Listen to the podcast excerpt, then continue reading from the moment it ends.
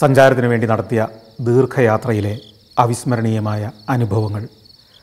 നല്ലതും മോശവുമായ ദുഃഖം നിറഞ്ഞതും സന്തോഷം നിറഞ്ഞതുമായ ഒത്തിരി ഒത്തിരി അനുഭവങ്ങൾ പ്രേക്ഷകരുമായി പങ്കുവയ്ക്കുന്ന പരിപാടിയായി വീണ്ടും സഞ്ചാരി ഡയറി കുറിപ്പുകൾ തുടരുകയാണ്. കഴിഞ്ഞ ഒന്നര വർഷമായി ഞാൻ യാത്രകൾ നടത്തിയിട്ടില്ല. പ്രത്യേകിച്ച് വിദേശ യാത്രകൾ. കേരളത്തിനകത്തും ഇന്ത്യക്കകത്തും ചെറിയ യാത്രകൾ ഉണ്ടായിട്ടുണ്ട്.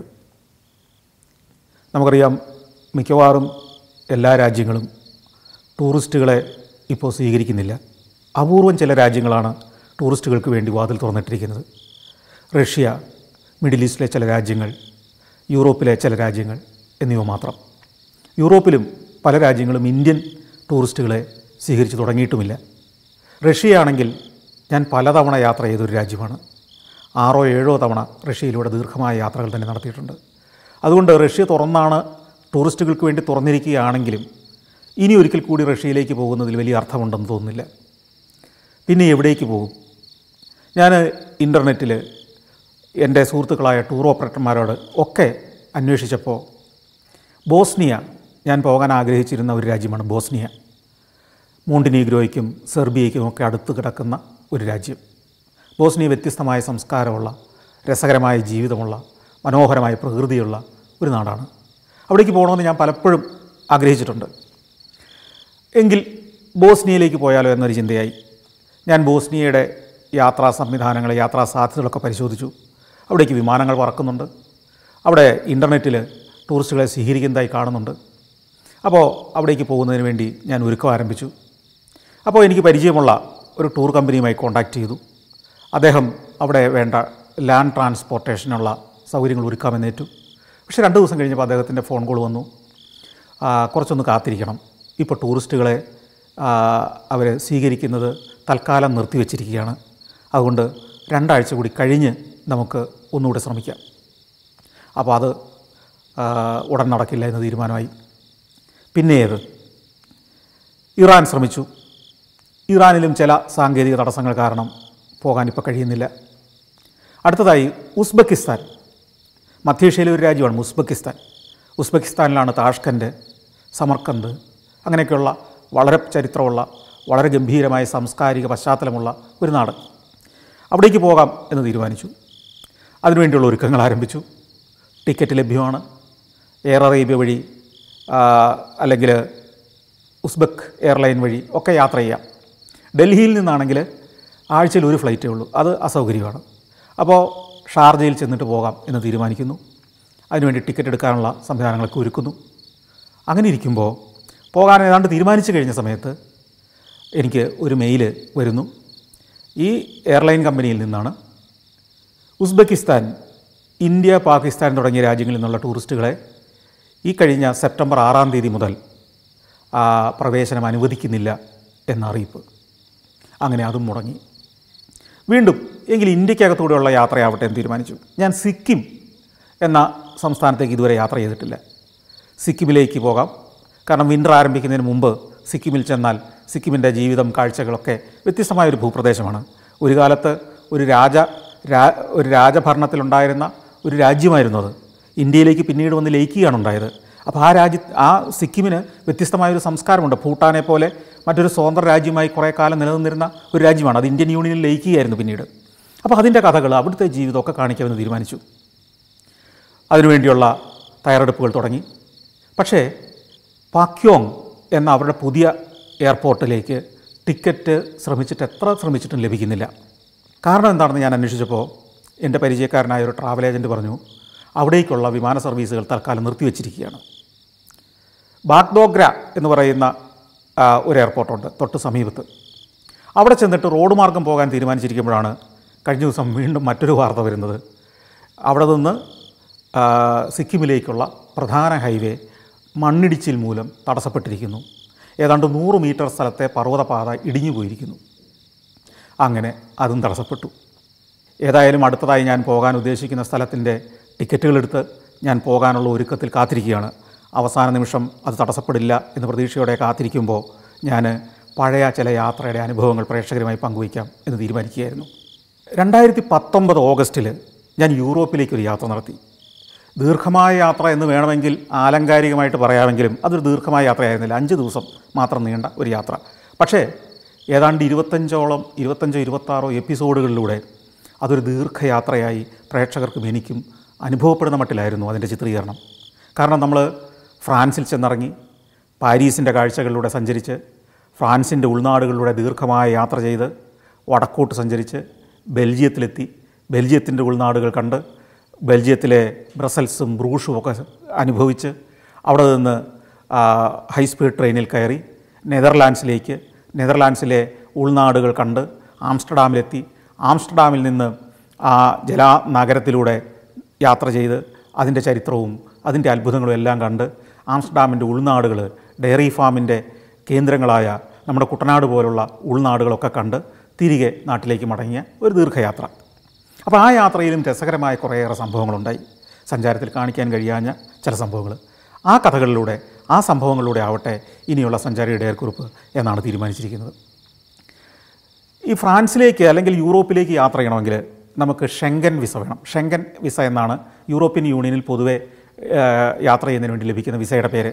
ഫ്രാൻസിലേക്ക് യാത്ര ചെയ്താലും ഇറ്റലിയിലേക്ക് യാത്ര ചെയ്താലും ജർമ്മനിയിലേക്ക് യാത്ര ചെയ്താലും ഒക്കെ നമുക്ക് ലഭിക്കുക ഷെങ്കൻ വിസയാണ് ഏത് രാജ്യത്തേക്ക് പോകുന്നതിന് വേണ്ടി ഏത് രാജ്യത്തിന്റെ എംബസിയിലേക്ക് നമ്മൾ വിസയ്ക്ക് അപ്ലൈ ചെയ്താലും ഷെങ്കൻ വിസയാണ് ലഭിക്കുക. ആ വിസ ലഭിച്ചാലുള്ളൊരു ഗുണം ആ രാജ്യത്ത് ചെന്നിറങ്ങിയിട്ട് നമുക്ക് യൂറോപ്പിലെ ഈ യൂറോപ്യൻ യൂണിയന്റെ ഭാഗമായ ഏത് രാജ്യത്തേക്കും സഞ്ചരിക്കാം. മിക്കവാറും എല്ലാ രാജ്യങ്ങളിലേക്കും നമുക്ക് സഞ്ചരിക്കാൻ കഴിയും. അപ്പോൾ ഒരു പ്രധാന നിബന്ധന ഈ അടുത്ത കാലത്തുണ്ടായ നിബന്ധനയാണത്. അടുത്ത കാലം എന്ന് പറഞ്ഞാൽ ഏഴോ എട്ടോ വർഷത്തിനിടയ്ക്കുണ്ടായ ഒരു നിബന്ധന. നമുക്ക് ഏത് രാജ്യമാണോ വിസ നൽകുന്നത് ആ രാജ്യത്തായിരിക്കണം ആദ്യം ചെന്നിറങ്ങുന്നത്. ആ രാജ്യത്തെ എയർപോർട്ടിലായിരിക്കണം ആദ്യം ചെന്നിറങ്ങുക. പക്ഷേ ഞാൻ ആദ്യം യൂറോപ്പിലേക്കൊക്കെ യാത്ര ചെയ്യുന്ന സമയത്ത് അങ്ങനെ ഒരു നിബന്ധന ഉണ്ടായിരുന്നില്ല എന്ന് ഞാൻ ഓർക്കുന്നു. ഞാൻ മറ്റു ചില രാജ്യങ്ങളുടെ വിസയുമായി പോയിറങ്ങിയത് ആ, വിസ നൽകിയ രാജ്യത്തൊന്നും ആയിരുന്നില്ല എന്ന് ഞാനിപ്പോൾ ഓർക്കുന്നുണ്ട്. അപ്പോൾ ഞാൻ വിസയ്ക്ക് വേണ്ടി അപേക്ഷിച്ചു. ഫ്രാൻസിലാണ് ഞാൻ എനിക്ക് ആദ്യം ചെന്നിറങ്ങേണ്ടത് പാരീസിലാണ് എന്റെ ചിത്രീകരണം ആരംഭിക്കേണ്ടത് എന്നതുകൊണ്ട് ഫ്രാൻസിന്റെ വിസ തന്നെ എടുക്കാൻ തീരുമാനിച്ചു. ഈ ഫ്രാൻസിന്റെ വിസ ലഭിക്കുന്നത് അല്ലെങ്കിൽ ഷെങ്കൻ വിസയ്ക്ക് വേണ്ടി നമ്മൾ അപേക്ഷിക്കേണ്ടത് ഫ്രാൻസിന്റെ വിസ ഫ്രാൻസ് വിസ എന്ന് സെർച്ച് ചെയ്ത് കഴിഞ്ഞാൽ ഓൺലൈനിൽ അവരുടെ ഒരു വെബ്സൈറ്റിലേക്ക് നമുക്ക് പ്രവേശനം കിട്ടും. ആ വെബ്സൈറ്റിൽ നമ്മളുടെ ഡീറ്റെയിൽസ് കൊടുത്ത് പാസ്പോർട്ട് നമ്പരൊക്കെ കൊടുത്ത് കഴിഞ്ഞാൽ നമുക്ക് അവർ ചോദിക്കുന്ന കുറേയേറെ ഡീറ്റെയിൽസ് ഫില്ല് ചെയ്യാനുണ്ട്. അതൊരു നാലഞ്ച് പേജ് ഉണ്ടാവും. അത് ഫില്ല് ചെയ്ത് കൊടുത്തു കഴിഞ്ഞാൽ സബ്മിറ്റ് ചെയ്ത് കഴിഞ്ഞാൽ നമുക്ക് തൊട്ടടുത്തുള്ള ഒരു വി എഫ് എസ് ഗ്ലോബൽ സെന്ററിലേക്ക് നമുക്കൊരു അപ്പോയിൻമെന്റ് തരും. അതായത് വി എഫ് എസ് ഗ്ലോബൽ എന്ന് പറയുന്ന ഒരു സ്ഥാപനം. അവരാണ് ഇവർക്ക് വേണ്ടി വിസയ്ക്ക് വേണ്ട അനുബന്ധ സഹായങ്ങളും സൗകര്യങ്ങളൊക്കെ ചെയ്തു കൊടുക്കുന്നത്. അവിടെ നമ്മൾ ഹാജരാവണം. ഇവർ തരുന്ന ഒരു ദിവസം. അവർ നിർദ്ദേശിക്കുന്ന ഒരു ദിവസം. അങ്ങനെ കൊച്ചിയിലെ വി എഫ് എസ് സെന്ററിൽ വി എഫ് എസ് ഗ്ലോബൽ സെന്ററിൽ എനിക്ക് ഒരു ദിവസം എത്തിച്ചേരാനുള്ള സമയം കൃത്യമായിട്ട് കിട്ടി. അത് മെയിലിൽ നമുക്ക് ലഭിക്കും. അപ്പോൾ പാസ്പോർട്ടും നമ്മുടെ അനുബന്ധ രേഖകളും നമ്മുടെ വിമാന ടിക്കറ്റ് താമസിക്കാനുള്ള ഹോട്ടലിന്റെ ഡീറ്റെയിൽസ് അതിന്റെ ബുക്കിംഗ് കൺഫർമേഷൻ പിന്നെ നമ്മുടെ ബിസിനസ്സിനെ സംബന്ധിച്ച് നമ്മുടെ പശ്ചാത്തലത്തെ സംബന്ധിച്ച് നമ്മൾ യൂറോപ്പിന് ഒരു ബാധ്യതയാവില്ല എന്ന് തെളിയിക്കുന്ന നമ്മുടെ നാട്ടിലുള്ള വസ്തുവകകൾ സമ്പത്ത് അല്ലെങ്കിൽ നമ്മുടെ ബിസിനസ് നമ്മുടെ സംരംഭങ്ങൾ നമ്മുടെ പ്രൊഫഷൻ ഇതിനെയൊക്കെ തെളിയിക്കുന്ന കുറേ രേഖകളൊക്കെ ആയിട്ട് ഈ വി ഈ വി എഫ് എസ് സെന്ററിൽ എത്തണം. ഞാൻ അങ്ങനെ രാവിലെ അവിടെ ചെന്നു. എനിക്ക് എനിക്ക് പതിനൊന്ന് മണിക്ക് മറ്റോ സമയം തന്നിരുന്നത്. ഓരോരുത്തർക്കും കൃത്യ സമയം തരും. പതിനൊന്ന് പതിനൊന്നര പന്ത്രണ്ട് പന്ത്രണ്ടര അങ്ങനെ ആ സമയത്ത് മാത്രമേ നമ്മളെ അകത്തേക്ക് കയറ്റി വിടുക പോലുള്ളൂ. വളരെ സുരക്ഷ സെക്യൂരിറ്റി സംവിധാനങ്ങളുള്ള വളരെ പ്രൊഫഷണലായി നടക്കുന്ന ഒരു സ്ഥാപനം അത്. അത് ഒരു ഫ്രാൻസ് എടുത്ത് ഇവിടെ വെച്ചതുപോലെ അല്ലെങ്കിൽ യൂറോപ്പ് ഇവിടെ എടുത്തു വെച്ചതുപോലെയാണ് ആ ക്യാമ്പസ് പ്രവർത്തിക്കുന്നത് തന്നെ. അവിടേക്ക് കയറി ചെന്ന് കഴിയുമ്പോഴേ ആ- കറക്റ്റ് പതിനൊന്നര പതിനൊന്ന് മണിക്ക് നമുക്ക് സമയം തന്നാണെങ്കിൽ പതിനൊന്ന് മണിക്ക് നമ്മളെ വിളിക്കുന്നു. അവിടെ ഒരു അഭിമുഖമാണ്. ഗ്ലാസ്സിനുള്ളിൽ ഉദ്യോഗസ്ഥരുണ്ട്. അതൊക്കെ ഇന്ത്യക്കാരായ ഉദ്യോഗസ്ഥർ തന്നെയാണ്. അവർ നമ്മളോട് ഈ ഡീറ്റെയിൽസ് ചോദിക്കുന്നു. നമ്മുടെ പാസ്പോർട്ട് വാങ്ങുന്നു. നമ്മുടെ ഈ ഡോക്യുമെന്റ്സ് പരിശോധിക്കുന്നു. ഇതെല്ലാം ഫ്രാൻസ് അനുശാസിക്കുന്ന വിസ നൽകാൻ അനുശാസിക്കുന്ന ഡോക്യുമെന്റ്സ് എല്ലാം ഉണ്ടെന്ന് വെരിഫൈ ചെയ്യണം അവർ ചെയ്യുന്നത്. കൂടാതെ നമ്മുടെ ഫോട്ടോ ഇതെല്ലാം അവർ വാങ്ങി അതെല്ലാം പാക്ക് ചെയ്ത് ഭദ്രമാക്കി. അവർ ചെന്നൈയിലോ പോണ്ടിച്ചേരിയിലോ ഉള്ള അവരുടെ കോൺസുലേറ്റിലേക്ക് അല്ലെങ്കിൽ എംബസിയിലേക്ക് അയക്കുന്നു. പോണ്ടിച്ചേരിയിലെ കോൺസുലേറ്റിലേക്കാണെന്ന് തോന്നുന്നു എന്റെ പാസ്പോർട്ട് അയച്ചത്. പിന്നീട് നമുക്ക് തിരിച്ചു പോരാം. തിരിച്ചു പോകുന്ന ഏതാനും ദിവസങ്ങൾക്കകം നമുക്ക് വിസ ലഭിച്ചോ ഇല്ലയോ എന്നുള്ള വിവരം ലഭിക്കും. പിന്നീട് അത് വി എഫ് എസ് ഗ്ലോബലിൽ പോയിട്ടോ അല്ലെങ്കിൽ കൊറിയറിലോ എങ്ങനെയാണ് അത് കിട്ടിയതെന്ന് ഞാനിപ്പോൾ ഓർക്കുന്നില്ല. നമുക്ക് ഈ വിസയും നമ്മൾ കൊടുത്ത ഡോക്യുമെൻസും എല്ലാം നമുക്ക് തിരികെ ലഭിക്കും. ഇതാണ് സാധാരണഗതിയിൽ ഈ വിസ ലഭിക്കുന്നതിന് ഷെങ്കൻ വിസ ലഭിക്കുന്നതിനുള്ള ഒരു ഫോർമാലിറ്റി. അത് ശരിക്കും കുറച്ച് മെനക്കെട്ട് കഴിഞ്ഞാൽ നമ്മൾ കമ്പ്യൂട്ടറിൽ ഇരുന്ന് ഈ പ്രോസസ്സ് ചെയ്യാൻ തയ്യാറായാൽ ഈ ഡോക്യുമെൻസ് ഒക്കെ ശേഖരിക്കാൻ തയ്യാറായാൽ നമ്മളിത് കുറച്ച് രാജ്യങ്ങളിലൊക്കെ ഇങ്ങനെ യാത്ര ചെയ്ത് കഴിയുമ്പോൾ ഇത് വളരെ ലളിതമായ ഒരു പ്രവൃത്തിയായിട്ട് മാറും. കൂടാതെ ഒരു ഫീസുണ്ട്. ഈ വിസയ്ക്കുള്ള ഒരു ഫീസും നമ്മൾ അടയ്ക്കേണ്ടതുണ്ട്. അത് എത്രയാണോ എന്നിപ്പോൾ ഞാൻ കൃത്യമായിട്ട് ഓർക്കുന്നില്ല. ഈ സമയത്തെ ഫീസ് എത്രയാണെന്ന് എനിക്കറിയില്ല. ഏതായാലും മൂവായിരം മുതൽ അയ്യായിരം ആറായിരം വരെയുള്ള റേഞ്ചിലുള്ള ഒരു തുകയാണത്. എനിക്ക് ഏതായാലും വിസ ലഭിച്ചു. ഒരാഴ്ചക്കകം അതിന്റെ അറിയിപ്പ് ലഭിച്ചു. ഒരാഴ്ചക്കകം എനിക്ക് പാസ്പോർട്ടും തിരികെ ലഭിച്ചു. അപ്പോൾ വിസ ഫ്രാൻസിലേക്ക് പ്രവേശിക്കാൻ അല്ലെങ്കിൽ ഫ്രാൻസിലൂടെ യൂറോപ്പിലേക്ക് പ്രവേശിക്കാനുള്ള വിസ ലഭിച്ചിരിക്കുകയാണ്. അങ്ങനെ ഇരിക്കുമ്പോഴാണ് ഈ വിസയ്ക്ക് വേണ്ടി ഞാൻ ശ്രമിക്കുന്നതിന് മുമ്പ് തന്നെ ജോണി എന്നൊരാൾ എന്നെ ബെൽജിയത്തിൽ നിന്ന് വിളിക്കുന്നു. അദ്ദേഹം എവിടുന്നോ എന്റെ ഫോൺ നമ്പർ തപ്പിയെടുത്ത് കണ്ടുപിടിച്ചിട്ട് വിളിക്കുന്നതാണ്. ഞാൻ ജോണിയാണ്. ഞാൻ കാഞ്ഞിരപ്പള്ളിക്കടുത്ത് മണിമല എന്ന് പറയുന്ന സ്ഥലത്തു നിന്നുള്ള ഒരാളാണ്. ഞാൻ ബെൽജിയത്തിൽ ജോലി ചെയ്യുന്നു. നേഴ്സാണ്. എന്റെ ഭാര്യയും അവിടെ തന്നെയാണ് ജോലി ചെയ്യുന്നത്. ഞങ്ങൾ കുറച്ച് മലയാളികൾ ഇവിടെയുണ്ട് സാർ എന്തെങ്കിലും ബെൽജിയത്തിലേക്ക് വരുന്നുണ്ടെങ്കിൽ ഞങ്ങളെ അറിയിക്കണം. ബെൽജിയത്തിലൂടെയുള്ള യാത്രയ്ക്ക് വേണ്ട സഹായങ്ങൾ ഞങ്ങൾ ചെയ്തു തരാം. ഞങ്ങൾ കൂടെ വരാം. പല കാഴ്ചകളിലുണ്ട്. അപ്പോൾ ഇങ്ങനെ പറഞ്ഞിരുന്നു. അപ്പോൾ ഇത് എന്റെ ഓർമ്മയിലുണ്ട്. ഇദ്ദേഹത്തിന്റെ മെയിലും നേരത്തെ വന്നിട്ടുണ്ട്. അത് ഞാൻ സേവ് ചെയ്തിട്ടുണ്ട്. അപ്പോൾ ഈ വിസ ലഭിച്ചു കഴിഞ്ഞപ്പോൾ ഞാൻ ജോണിയെ വിളിച്ചു. ജോണിയോട് പറഞ്ഞു ജോണി ഞാൻ ഫ്രാൻസിലേക്ക് വരുന്നുണ്ട്. ഫ്രാൻസിൽ നിന്ന് ബെൽജിയത്തിലൂടെ നെതർലൻഡ്സിലേക്കുള്ളൊരു യാത്രയാണ് ഞാൻ പദ്ധതി ഇടുന്നത് അപ്പോൾ ജോണിക്ക് സൗകര്യം ഉണ്ടാകുമെങ്കിൽ നമുക്കൊന്നിച്ച് യാത്ര ചെയ്യാം. അപ്പോൾ ജോണിക്ക് വലിയ സന്തോഷമായി. ജോണി പറഞ്ഞു ഞാൻ മാത്രമല്ല എന്റെ കൂടെ ബ്ലേസ് എന്ന് പറയുന്ന ഒരു സുഹൃത്തു കൂടിയുണ്ട്. ഞങ്ങൾ അടുത്തടുത്താണ് താമസിക്കുന്നത്. ഞങ്ങൾ രണ്ടുപേരും ഒരേ ഹോസ്പിറ്റലിലാണ് ജോലി ചെയ്യുന്നത്. ഞങ്ങൾ ഒന്നിച്ചാണ് പഠിച്ചത്. പഠനകാലം മുതൽ ഞങ്ങൾ ഒന്നിച്ചുണ്ടായിരുന്ന ആളുകളാണ്. അപ്പോൾ ഞാനും ബ്ലേസും കൂടെ സാർ പാരീസിൽ വരുന്ന ദിവസം അവിടെ വരാം. ഫ്രാൻസിലെ കാഴ്ചകളിലൂടെ സഞ്ചരിച്ച് നമുക്ക് ബെൽജിയത്തിലേക്ക് വരാം. ബെൽജിയത്തിൽ നിന്ന് പറ്റുമെങ്കിൽ ഞങ്ങൾ നെതർലൻഡ്സ് വരെ വരാം. അതല്ലെങ്കിൽ ബെൽജിയത്തിൽ നിന്ന് സാറിനെ നെതർലൻഡ്സിലേക്കുള്ള ട്രെയിൻ കയറ്റി വിടുന്നത് വരെ ഞങ്ങൾ കൂടെ ഉണ്ടാവും. അപ്പോൾ എനിക്ക് സന്തോഷമായി. കാരണം മലയാളികളായ സുഹൃത്തുക്കളുണ്ടായി. നമ്മൾക്ക് കുറച്ചുകൂടെ ലളിതമാണ്. നമ്മൾ പബ്ലിക് ട്രാൻസ്പോർട്ടിന് വേണ്ടി കാത്തു നിൽക്കേണ്ടതില്ല. നമുക്ക് എവിടേക്ക് വേണമെങ്കിലും ഹൈവേയിൽ നിന്ന് ഡീവിയേറ്റ് ചെയ്യാം. നമുക്കിഷ്ടമുള്ള ഗ്രാമങ്ങളിലൂടെ സഞ്ചരിക്കാം. യാത്രക്കിടയിൽ തന്നെ നമ്മുടെ പദ്ധതികൾ മാറ്റാം.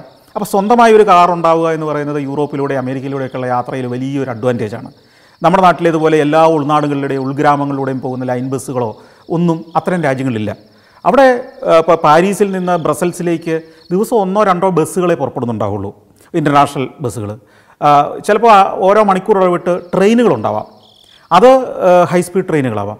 ആ പക്ഷേ അതൊന്നും ഉൾനാടുകൾ ചുറ്റിയല്ല പോകുന്നത്. നമുക്കറിയാമല്ലോ ട്രെയിൻ പോകുന്ന ഒരു പാതയിലൂടെ അങ്ങ് പോകും. അവിടെ വേണമെങ്കിൽ ഇടയ്ക്ക് ഏതെങ്കിലും ഒരു സ്റ്റേഷനിൽ ഇറങ്ങാം. പക്ഷേ അവിടെ നിന്ന് വീണ്ടും ഗ്രാമങ്ങളിലേക്ക് പോകണമെങ്കിൽ വീണ്ടും ടാക്സി വിളിക്കണം. യൂറോപ്പിലും അമേരിക്കയിലും ഒക്കെ ടാക്സി ചാർജ് എന്ന് പറഞ്ഞാൽ അതിഭീകരമാണ്. നമുക്ക് ഒരു തരത്തിലും അഫോർഡ് ചെയ്യാൻ കഴിയാത്ത അത്ര ഭീകരമായ തുകയാണ്. അതുകൊണ്ട് തന്നെ റെന്റെ കാറുകളാണ് ആളുകൾ എടുക്കാറ്. അപ്പോൾ അതാകുമ്പോൾ താരതമ്യേന കുറഞ്ഞ ചിലവിൽ നമുക്ക് കാര്യം നടക്കും. പക്ഷേ പ്രശ്നമുള്ളത് എനിക്ക് തന്നെ ഡ്രൈവ് ചെയ്യാൻ കഴിയില്ല. ഒന്ന് എനിക്ക് ഈ ലെഫ്റ്റ് ഹാൻഡ് ഡ്രൈവ് അത്ര നിശ്ചയമുള്ളതല്ലാത്തത് കൊണ്ടും ഇന്റർനാഷണൽ ഡ്രൈവിംഗ് ലൈസൻസ് എടുത്താൽ പോലും എനിക്ക് ചിത്രീകരണത്തിന്റെ ഒരു പ്രശ്നം ഇതിനകത്ത് തടസ്സമായി വരും. ഡ്രൈവ് ചെയ്യുകയും ചിത്രീകരിക്കുകയും കൂടെ സാധ്യമല്ല. അപ്പോൾ കൂടെ ഒരാളുണ്ടെങ്കിൽ നമുക്കൊരു കാർ റെന്റിന് എടുത്തിട്ട് വേണമെങ്കിൽ ഓടിക്കാം. പക്ഷേ ജോണി കാറുമായി വരുന്നു എന്നതുകൊണ്ട് ആ പ്രശ്നങ്ങളെല്ലാം അവിടെ പരിഹരിക്കപ്പെടുകയാണ്. അപ്പോൾ അങ്ങനെ യാത്രക്കെല്ലാം ഒരുക്കങ്ങളായി. ഒരു ദിവസം പുലർച്ചെ മൂന്നരയ്ക്ക് കൊച്ചിയിൽ നിന്ന് പുറപ്പെടുന്ന ഖത്തർ എയർവേസിന്റെ വിമാനത്തിൽ പോകാനാണ് തീരുമാനിച്ചിരിക്കുന്നത്. ഖത്തർ എയർവേസ് ഏതാണ്ട് ഒരു ഏഴ് ഏഴര ആകുമ്പോഴത്തേക്കും ദോഹയിലെത്തും. ദോഹയിൽ നിന്ന് വീണ്ടും ഒമ്പത് മണിക്കോ പത്ത് മണിക്കോ പുറപ്പെടുന്ന വിമാനം ഉച്ചയോടുകൂടി പാരീസിലെത്തും. എന്റെ പദ്ധതി ഉച്ച കഴിഞ്ഞ് മുഴുവൻ പാരീസിന്റെ കാഴ്ചകളിലേക്ക് പോവുക. പാരീസ് ഞാൻ വിശദമായി നേരത്തെ സഞ്ചാരത്തിൽ പലതവണ കാണിച്ചിട്ടുള്ളതാണെങ്കിലും അന്ന് കാണാത്ത ചില കാഴ്ചകളുണ്ട്. കൂടാതെ പാരീസിന്റെ നൈറ്റ് ലൈഫ് അത് ഉറങ്ങാത്ത നഗരമാണ് പാരീസ്. സിറ്റി ഓഫ് ലൈറ്റ്സ് എന്നാണ് അത് അറിയപ്പെടുന്നത് തന്നെ. അപ്പോൾ ആ കാഴ്ചകളൊക്കെ വിശദമായിട്ട് ഒന്നുകൂടി നമ്മൾ ഇതുവരെ പകർത്താത്ത കാഴ്ചകളും അനുഭവങ്ങളും ഒക്കെ പകർത്തിയെടുക്കാൻ ആ ഉച്ച കഴിഞ്ഞുള്ള സമയവും അന്ന് രാത്രിയും ചിലവഴിക്കുക. പിറ്റേന്ന് പുലർച്ചെ ജോണി വരും. ജോണിയുടെ കാറിൽ ഫ്രാൻസിന്റെ ഉൾനാടുകൾ ഗ്രാമങ്ങൾ കൃഷിയിടങ്ങൾ ഉൾനാട്ടിലെ അത്ഭുതങ്ങൾ ഒക്കെ കണ്ടുകൊണ്ട് അന്ന് മുഴുവൻ യാത്ര ചെയ്ത് വൈകുന്നേരത്തോടു കൂടി ബെൽജിയത്തിലെ ബ്രസൽസ് അല്ലെങ്കിൽ മറ്റ് ചില പട്ടണങ്ങളിലെത്തുക. അങ്ങനെയാണ് പദ്ധതി ഇട്ടിരിക്കുന്നത്. അപ്പോൾ ഞാൻ അതിനു മുമ്പ് ഒരുക്കങ്ങളെല്ലാം പൂർത്തിയാക്കി. ഒരുക്കങ്ങളെന്ന് പറഞ്ഞാൽ ഓഫീസിൽ സ്ഥാപനത്തിൽ ഞാനില്ലാത്ത ദിവസങ്ങളിലേക്ക് നടക്കേണ്ട കാര്യങ്ങളെല്ലാം പ്ലാൻ ചെയ്ത് കൊടുത്തു.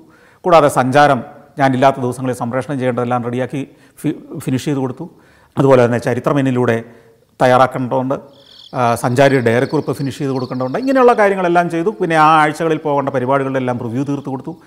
കൂടാതെ മറ്റ് അഡ്മിനിസ്ട്രേറ്റീവായ കാര്യങ്ങളെല്ലാം തീർത്ത് റെഡിയാക്കി. ഞാൻ രാത്രി ഒരു ഒമ്പതര കഴിഞ്ഞപ്പോഴേക്കും വീട്ടിലേക്കൊന്ന് പോകാൻ ഒരുങ്ങുകയാണ്. വീട്ടിൽ പോയി ഒന്ന് കുളിച്ച് ഫ്രഷായി അത്താഴമൊക്കെ കഴിച്ച് തിരിച്ച് വന്നിട്ട് വേണം എനിക്ക് എയർപോർട്ടിലേക്ക് പോകാൻ. പോകാൻ വീട്ടിലേക്ക് പോകാനായിട്ട് ഇറങ്ങുമ്പോൾ എനിക്കൊരു ഫോൺ കോൾ വരുന്നു മൊബൈലിൽ വിളിക്കുന്നത് ഖത്തർ എയർവേസിൽ നിന്നാണ്. അവർ വിളിച്ചിട്ട് പറയുന്നത് സന്തോഷ് ജോർജ് കുളങ്ങര? അതെ. സാർ ഒരു ഒരു കാര്യം അറിയിക്കാനാണ്. മൂന്നരയ്ക്ക് പുറപ്പെടും എന്ന് പറഞ്ഞിരിക്കുന്ന സാറിന്റെ ഫ്ലൈറ്റ് ഒരു അഞ്ച് മണിക്കൂർ ലേറ്റാണ്. അതായത് രാവിലെ എട്ടരയ്ക്കേ പുറപ്പെടും. അതുകൊണ്ട് എട്ടര ആകുമ്പോഴത്തേക്ക് എയർപോർട്ടിലേക്ക് വന്നാൽ മതി. ആകെ പദ്ധതിയെല്ലാം പാളം തെറ്റുന്നു. അതായത് എട്ടരയ്ക്ക് കൊച്ചിയിൽ നിന്ന് വിമാനം പുറപ്പെട്ടാൽ എന്താണെങ്കിലും പത്തരയോ പതിനൊന്ന് മണിയോ ആകാതെ ഖത്തറിലെത്തില്ല. അപ്പോഴേക്കും ദോഹയിൽ നിന്ന് പാരീസിലേക്കുള്ള കണക്ഷൻ ഫ്ലൈറ്റ് പോയിട്ടുണ്ടാവും. അതായത് പിന്നീട് അടുത്ത വിമാനത്തിലേ എനിക്ക് പോകാൻ കഴിയുള്ളൂ. ഞാനിത് ചോദിച്ചു അപ്പോൾ എനിക്ക് കണക്ഷൻ ഫ്ലൈറ്റ് കിട്ടുമോ സാർ അത് ചിലപ്പോൾ മിക്കവാറും മിസ്സാവും. അപ്പോൾ എങ്ങനെയാണ് ഞാൻ ഇന്നത്തെ എന്റെ പദ്ധതികളെല്ലാം പ്ലാൻ ചെയ്യുക? സാർ ഞങ്ങൾ പരമാവധി ഷെഡ്യൂൾ കീപ്പ് ചെയ്യാൻ ശ്രമിക്കാം. പക്ഷേ വേറെ മാർഗമില്ല അവരവരുടെ നിസ്സഹായാവസ്ഥ പറഞ്ഞു ഞാൻ ആകെ സംഘർഷത്തിലായി. കാരണം എന്റെ ഈ ഓരോ ദിവസവും ഓരോ മണിക്കൂറും പ്ലാൻ ചെയ്ത് വെച്ചിട്ടാണ് നമ്മൾ യാത്ര പുറപ്പെടുന്നത്. നാളെ ഉച്ചയ്ക്ക് പാരീസിലെത്തിയാൽ ഉച്ച കഴിഞ്ഞ് മുഴുവൻ എനിക്ക് ചിത്രീകരിക്കേണ്ടതാണ് പാരീസ്. പാരീസിന്റെ രാത്രി പാരീസിന്റെ ജീവിതങ്ങൾ പാരീസിന്റെ കൊട്ടാരങ്ങൾ പാരീസിന്റെ അത്ഭുതങ്ങൾ ഇതെല്ലാം ചിത്രീകരിക്കാൻ വേണ്ടി മാറ്റി വെച്ചിരിക്കുകയാണ് അടുത്ത ഒരു അര ദിവസം.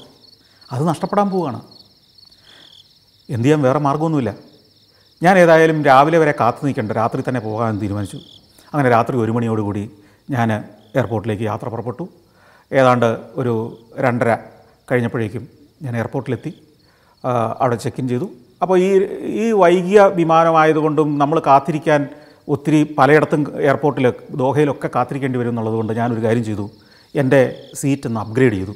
സാധാരണ ഞാൻ എക്കണോമിക് ക്ലാസ്സിലേ യാത്ര ചെയ്യാറുള്ളൂ. ഏതെങ്കിലും ബിസിനസ് ആവശ്യങ്ങൾക്ക് പോവുകയാണെങ്കിലോ അല്ലെങ്കിൽ മറ്റേതെങ്കിലും മീറ്റിങ്ങുകളിൽ പങ്കെടുക്കാൻ പോവുകയാണെങ്കിലൊക്കെ മാത്രമാണ് ഞാൻ സാധാരണ ബിസിനസ് ക്ലാസ്സിൽ യാത്ര ചെയ്യുക. സഞ്ചാരത്തിന്റെ ചിത്രീകരണത്തിന് പോകുമ്പം ഞാൻ എടുത്തിരിക്കുന്ന ഒരു നിഷ്ഠ. സഞ്ചാരത്തിന് ചിത്രീകരിക്കാൻ പോകുന്നത് ഞാൻ ഇവിടുത്തെ ഒരു ക്യാമറാമാന്റെ ജോലിയാണ് ചെയ്യുന്നത്. അല്ലെങ്കിൽ ഒരു പ്രൊഡ്യൂസറുടെ ജോലിയാണ് ചെയ്യുന്നത്. അവർക്ക് കിട്ടുന്ന സൗകര്യങ്ങൾ മാത്രം മതി എനിക്കും യാത്ര ചെയ്യാൻ. അതിൽ കൂടുതൽ പണം ചിലവാക്കാൻ എനിക്കും അനുവദിക്കാൻ പാടില്ല. അപ്പോൾ അങ്ങനെ ഒരു നിഷ്ഠയുള്ളതുകൊണ്ട് ഞാൻ എപ്പോഴും എക്കണോമിക് ക്ലാസ്സിൽ തന്നെയാണ് ഇത്തരം സഞ്ചാരത്തിന് വേണ്ടിയുള്ള ചിത്രീകരണ യാത്രകളിലെല്ലാം തിരഞ്ഞെടുക്കാറ്. അപ്പോൾ ഇത്തവണ ഇത് പലയിടത്തും എയർപോർട്ടുകളിൽ കാത്തിരിക്കേണ്ടി വരും എന്നുള്ളതുകൊണ്ട് നമുക്ക് എയർപോർട്ട് ലോഞ്ച് ലഭിക്കണമെങ്കിൽ നമുക്ക് തീർച്ചയായിട്ടും അതുപോലെ തന്നെ ഈ വൈകിയ യാത്രകൾ ഈ കാത്തിരിപ്പിന്റെ മുഷിപ്പോ ഒക്കെ നമുക്ക് തീർക്കണമെങ്കിൽ ബിസിനസ് ക്ലാസ്സിൽ അല്പം വിശ്രമിച്ച് സ്വസ്ഥമായി കുറച്ചുകൂടെ സുഖ സൗകര്യങ്ങളോടെ യാത്ര ചെയ്തെങ്കിലേ സാധ്യമാകൂ. അങ്ങനെ ഏതാണ്ട് ഒരു ലക്ഷം രൂപ അഡീഷണൽ കൊടുക്കേണ്ടി വന്നു ബിസിനസ് ക്ലാസ്സിലേക്ക് അപ്ഗ്രേഡ് ചെയ്യുന്നതിന് വേണ്ടി. അങ്ങനെ അപ്ഗ്രേഡ് ചെയ്തു. ഞാൻ കൊച്ചി എയർപോർട്ടിലെ ലോഞ്ചിൽ പോയി കുറേ സമയം വിശ്രമിച്ചു. പക്ഷേ ഈ ലോഞ്ചിലേക്ക് ഈ അപ്ഗ്രേഡ് ചെയ്ത് ചെയ്യുന്നവരെ കയറ്റിവിടില്ല എന്നൊരു നിയമമൊക്കെ അവിടെ ഉണ്ടായിരുന്നു. പിന്നെ എന്നെ കണ്ടതോടുകൂടി അവർ ആ നിയമമൊക്കെ ഒന്ന് മയപ്പെടുത്തി എനിക്ക് ലോഞ്ചിൽ വിശ്രമിക്കാനുള്ള സമയം തന്നു. കുറച്ച് സമയം അവിടെ ഇരുന്ന് ഞാൻ ഞാൻ അവിടെ ഇരുന്ന് തന്നെ ജോണിയെ വിളിച്ചു. അവിടെ അപ്പോൾ രാത്രി പത്ത് മണി ആകുന്നതേ ഉള്ളൂ. ഞാൻ ജോണിയോട് പറഞ്ഞു ജോണി ഇങ്ങനെ ഒരു പ്രശ്നം ഉണ്ടായിരിക്കുകയാണ്. കൊച്ചിയിൽ നിന്നുള്ള ഫ്ലൈറ്റ് തന്നെ വൈകിയിരിക്കുകയാണ്. അതുകൊണ്ട് ദോഹയിൽ നിന്ന് ഇനിയും വൈകാനാണ് സാധ്യത. അതുകൊണ്ട് നിങ്ങൾ ഒരു പിറ്റേന്ന് ഒരു പത്ത് മണിയോട് കൂടി വന്നാലും മതി. നിങ്ങൾ അതിരാവിലെ പാരീസിൽ എത്തണമെങ്കിൽ നിങ്ങൾ രാത്രി മുഴുവൻ യാത്ര ചെയ്യേണ്ടി വരും. രാത്രി മുഴുവൻ ബെൽജിയത്തിൽ നിന്ന് യാത്ര ചെയ്തേ പുലർച്ചയോടുകൂടി പാരീസിലെത്തൂ. അങ്ങനെ രാത്രി മുഴുവൻ ഉറക്കളച്ച് യാത്ര ചെയ്യേണ്ടതില്ല. നിങ്ങൾ അതിരാവിലെ ബെൽജിയത്തിൽ നിന്ന് പുറപ്പെട്ടാൽ മതി. ഒരു പത്തോ പതിനൊന്നോ മണിയാകുമ്പോഴത്തേക്കും പാരീസിലെത്തിയാൽ മതി. അപ്പോഴത്തേക്ക് എന്റെ ജോലികൾ തീരുള്ളൂ. ഇപ്പോഴത്തെ സ്ഥിതിയിൽ ചിത്രീകരണി ചിത്രീകരിക്കാനുള്ള കാര്യങ്ങളൊക്കെ തീർക്കാൻ കഴിയുള്ളൂ. അപ്പോൾ അവർ പറഞ്ഞു ഞങ്ങൾ പരമാവധി നേരത്തെ എത്തിക്കോളാം സാർ. നേരത്തെ വന്നാലേ ഞങ്ങൾ അവിടെ വെയിറ്റ് ചെയ്തോളാം. കുഴപ്പമില്ല. അങ്ങനെ ഞാൻ കാത്തിരുന്നു. കുറച്ച് സമയം ഇരുന്നു മയങ്ങി. ഒടുവിൽ എട്ടര ആയപ്പോഴത്തേക്ക് അനൗൺസ്മെന്റ് വന്നു. നമ്മൾ വിമാനം പുറപ്പെടുകയായി എന്ന്. ഇത്തരം വിമാനം വൈകലുകളൊക്കെ ഉണ്ടാകുമ്പോൾ പലപ്പോഴും നമ്മുടെ യാത്രികർ പ്രത്യേകിച്ച് മലയാളികൾ വലിയ അസ്വസ്ഥരാകുന്നതും സോഷ്യൽ മീഡിയയിലൂടെ വിമാനം വൈകി വലിയ പ്രശ്നമാക്കുന്നതൊക്കെ കാണാറുണ്ട്. അത് സ്വാഭാവികമാണ് കാരണം എന്താ വെച്ച് കഴിഞ്ഞാൽ നമ്മളൊരു കണക്ഷൻ ഫ്ലൈറ്റ് കിട്ടി. അതിൽ ചെന്ന് നമ്മൾ ജോലിക്ക് വേണ്ടി ഒരു ഇന്റർവ്യൂവിന് വേണ്ടിയോ മറ്റെന്തെങ്കിലും അത്യാവശ്യ കാര്യത്തിനൊക്കെയാണ് പോകുന്നതെങ്കിൽ ഒരു വിമാനം വൈകുന്നത് അല്ലെങ്കിൽ ഡിലേ ആകുന്നതൊക്കെ വലിയ പ്രശ്നമാണ്. പ്രത്യേകിച്ച് കുട്ടികളുമായി യാത്ര ചെയ്യുന്നവർ രോഗികൾ ഗർഭിണികൾ ഇവർക്കൊക്കെ വലിയ അസൗകര്യം ഉണ്ടാക്കും. പക്ഷേ ഒന്ന് മനസ്സിലാക്കേണ്ട കാര്യമുണ്ട്. ഒരു വിമാന കമ്പനിയും ഞാൻ എയർ ഇന്ത്യയുടെ കാര്യമല്ല ഞാൻ പറയുന്നത് പൊതുവേ ഒരു വിമാന കമ്പനിയും വിമാനം വൈകാൻ ആഗ്രഹിക്കുന്നില്ല. കാരണം ഒരു വിമാനം വൈകുക എന്ന് പറഞ്ഞാൽ ഇവർക്ക് ഭീമമായ നഷ്ടമാണ് ഉണ്ടാകുന്നത്. കാരണം ഈ ചെല്ലുന്ന പാസഞ്ചേഴ്സിനെ മുഴുവൻ അക്കോമഡേറ്റ് ചെയ്യണം. അവർക്കെല്ലാമുള്ള ലഘുഭക്ഷണം കൊടുക്കണം. അവർക്ക് വേണ്ടി വീണ്ടും അടുത്ത ഷെഡ്യൂളിംഗ് നടത്തണം. ഈ വിമാനങ്ങളുടെ ഷെഡ്യൂൾ എല്ലാം താളം തെറ്റുന്നു. ഇതെല്ലാം പരിഹരിക്കണം. ഈ ലഗേജ് എല്ലാം ഹാൻഡിൽ ചെയ്യുന്നിടത്തൊക്കെ ഒത്തിരി പ്രശ്നങ്ങളുണ്ടാവും. അപ്പം ഷെഡ്യൂൾ തെറ്റിക്കാൻ ഒരു വിമാന കമ്പനിയും ശരിക്കും ഇഷ്ടപ്പെടുന്നില്ല. അത് നിവൃത്തി കേട്ട അവസരത്തിൽ അല്ലെങ്കിൽ നിവൃത്തിയില്ലാതെ വരുമ്പോൾ മാത്രം മറ്റൊരു സാധ്യതയുമില്ലാതെ വരുമ്പോൾ മാത്രമാണ് വിമാനം വൈകുന്നത്. ഇപ്പോൾ ടെക്നിക്കലായ ഒരു ഇഷ്യൂ പറക്കാൻ റെഡിയായി കൊച്ചിയിലേക്ക് പറക്കാൻ കാത്തു നിൽക്കുന്ന വിമാനം പറക്കുന്നതിന് തൊട്ട് മുമ്പ് എഞ്ചിനിൽ ഒരു തകരാറ് കണ്ടെത്തിയെന്നിരിക്കട്ടെ. റിസ്ക് എടുത്ത് പറക്കാൻ കഴിയില്ല.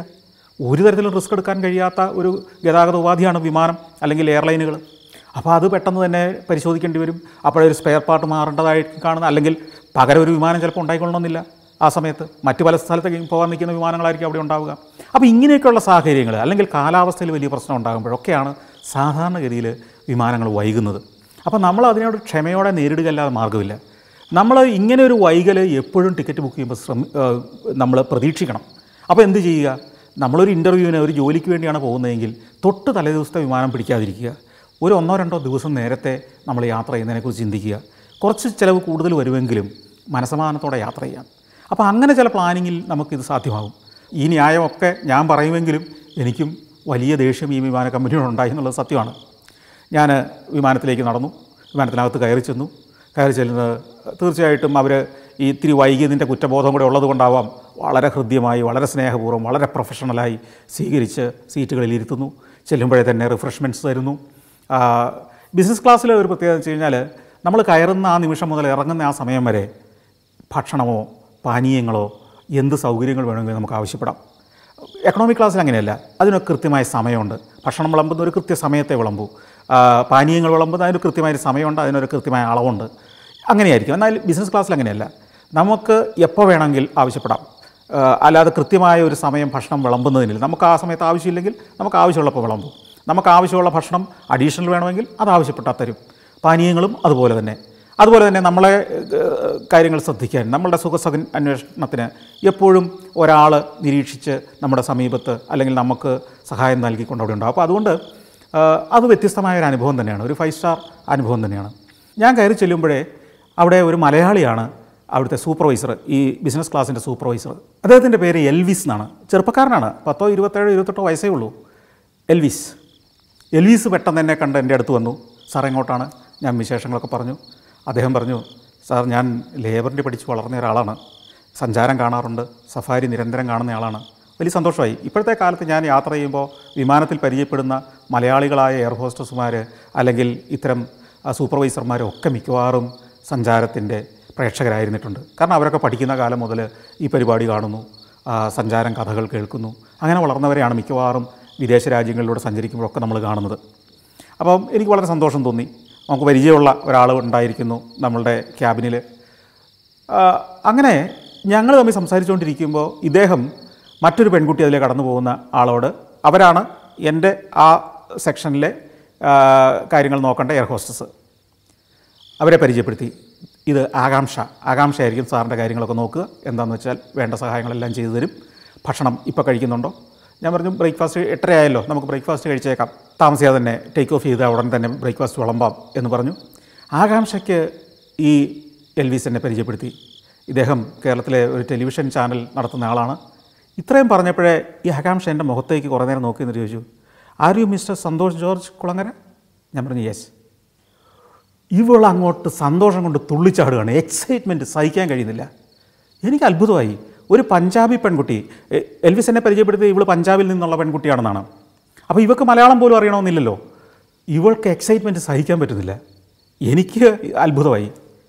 ഇവൾ പറഞ്ഞു സാർ ഞാൻ ബാല്യകാലം ഇവൾ ഇംഗ്ലീഷിലാണ് പറയുന്നത്. എന്റെ ചൈൽഡ്ഹുഡ് ഡേയ്സ് മുതൽ എന്റെ വീട്ടിൽ കാണുന്ന പരിപാടിയാണ് സഞ്ചാരം. എന്ന് വെച്ചാൽ അതെങ്ങനെ? എന്റെ അച്ഛൻ മലയാളിയാണ് അമ്മ പഞ്ചാബിയും. പക്ഷേ ഞങ്ങൾ സെറ്റിൽ ചെയ്തിരിക്കുന്നത് എന്റെ പിതാവ് സെറ്റിൽ ചെയ്തിരിക്കുന്നത് പഞ്ചാബിലാണ്. ഞാൻ വളർന്നതും പഞ്ചാബിൽ തന്നെയാണ് പഠിച്ചതും എല്ലാം പഞ്ചാബിലാണ്. പക്ഷേ എന്റെ വീട്ടിൽ എന്റെ അച്ഛനൊരു നിർബന്ധമുണ്ടായിരുന്നു എന്റെ മകൾ മലയാളം പഠിക്കണം മലയാളം കേട്ടാലെങ്കിലും മനസ്സിലാക്കണം അതിനുവേണ്ടി അച്ഛൻ എന്റെ ബാല്യകാലം മുതൽ ചെയ്തിരുന്ന ഒരു ജോലി ഈ സഞ്ചാരം ടെലികാസ്റ്റ് ചെയ്യുന്ന സമയം മുഴുവൻ ഇത് ഞങ്ങളെ കാണിക്കും. ഏഷ്യാനെറ്റിൽ സഞ്ചാരമുള്ള കാലം മുഴുവൻ എല്ലാ ഞായറാഴ്ചയും പത്തരയ്ക്ക് ഞങ്ങളുടെ ജോലി മക്കളുടെ ജോലി അച്ഛനും കൂടെ വിളിച്ചിരുത്തി സഞ്ചാരം കാണിക്കുക എന്നതായിരുന്നു. പിന്നീട് ഞാനും സഞ്ചാരത്തിന്റെ ഒരു അഡിക്റ്റായി പിന്നീട് സഫാരി ചാനലുണ്ടായപ്പോഴൊക്കെ ഞങ്ങൾ അത് ഫോളോ ചെയ്യാൻ തുടങ്ങി. അതുകൊണ്ട് സാറ് ഞങ്ങളുടെ വീട്ടിലെ ഒരു സ്ഥിര അംഗമാണ് കണ്ടതിൽ വളരെ സന്തോഷം. ഞാൻ അച്ഛനോട് ഇത് പറയും. അവിടെ ഞാനൊരു ഫോട്ടോ എടുത്തോട്ടെ? ഞാൻ പറഞ്ഞു നമുക്ക് പിന്നീട് എടുക്കാം. ഞാൻ അങ്ങോട്ട് വരാം. ഗാലിയിലേക്ക് വരാം. നമുക്ക് അവിടെ നിന്ന് ഫോട്ടോ എടുക്കാം. അങ്ങനെ എനിക്ക് വീണ്ടും ഡബിൾ എക്സൈറ്റ്മെന്റ് അങ്ങനെ ആകാംക്ഷയിലായി എന്റെ ഉത്തരവാദിത്വം മുഴുവൻ.